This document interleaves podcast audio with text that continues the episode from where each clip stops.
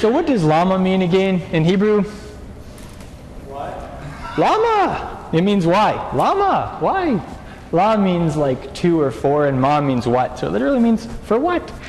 And that's a great Hebrew word to know. If you ask the word lama, it'll get you pretty far in Israel.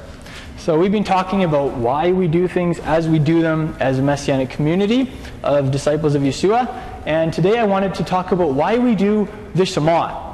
You all noticed how we have that point where we sing that liturgy in Hebrew and then we say it in English from Mark chapter 12 and from originally Deuteronomy chapter 6, verse 4.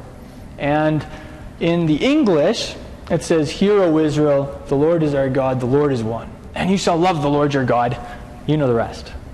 And in the book of Mark, when one of the scribes asked Yeshua what the greatest commandment was, he says this passage from Deuteronomy chapter 6. He said it's the greatest commandment in the whole Torah in the five books of Moses.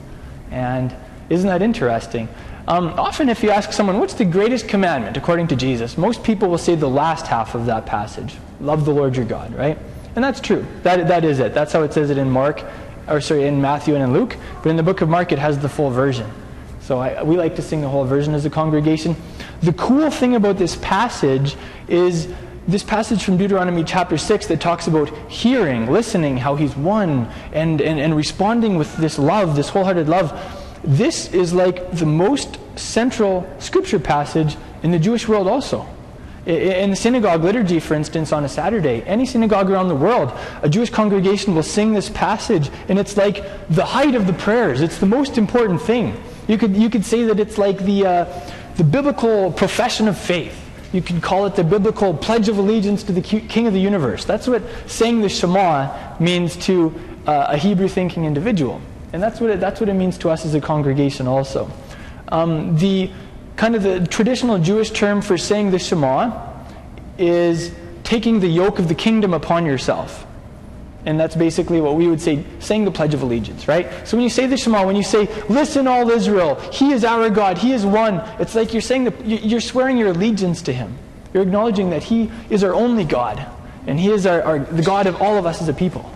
And uh, there, I mean, there are so many depths to the Shema. There's so many multiple layers of meaning. You could talk about how about the hearing part and, and how important that is for us as believers, how it's central to the greatest commandment about how we need to hear his voice before we can respond with love. You could talk about how he's one and how that's a picture of the Father and the Son and the unity there and that unity that he also calls us into as a people. You could talk about loving him first with the heart and the importance of the heart in true religion. There, I use the word religion. So, I mean, you know, we could talk about all these things, but suffices to say that for thousands of years, this passage has been very near and dear to the hearts of Jewish people. It was very near and dear to the heart of our Messiah and the early believers, and therefore it is to us too. And that's why we like to open our services with it. Um, the Hebrew word Shema means what?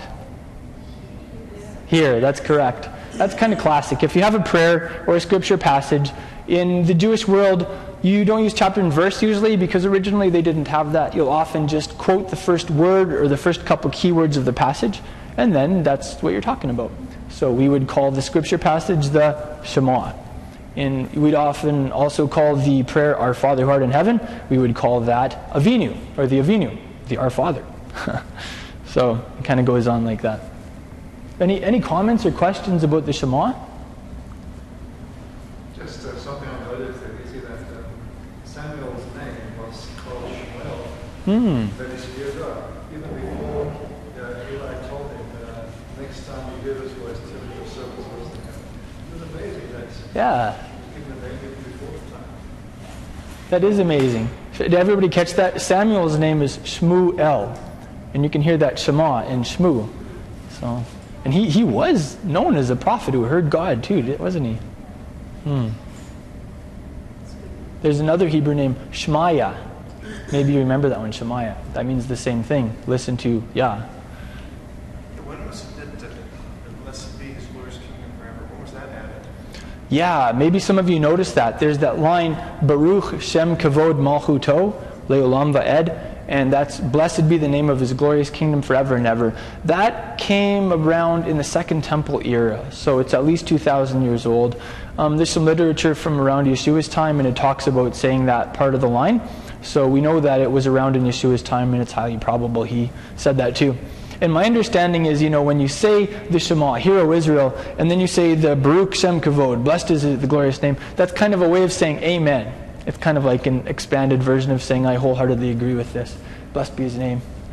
And um, yeah, there's one other thing. Oh, yes. There's actually there's a historical reference that when the priests in the temple would bless the people who had assembled, they would like they would put their hands in the traditional way and they would say the blessing and they would actually use God's name. And the people would all fall down their, on their faces at the sound of God's name, and they would say that, Blessed is the name of his glorious kingdom forever and ever. So, when we use that line, we're kind of using ancient echoes of temple worship. Which all means more than just hear, doesn't it? It means obey as well. Some places translate obey instead of hear. Mm-hmm. So obedience is really tied into our knowledge of God, our understanding of His character. Mm. That's true. Actually, even in this week's parsha, we're going to read about that. How Abraham listened to God's voice. And the New American translate, the New American Standard just translates that as he obeyed God. Yeah, that's true. It's not like there are multiple versions of God. We, we as God's people worldwide serve one God. Huh. And he is the God of Israel too. Yeah.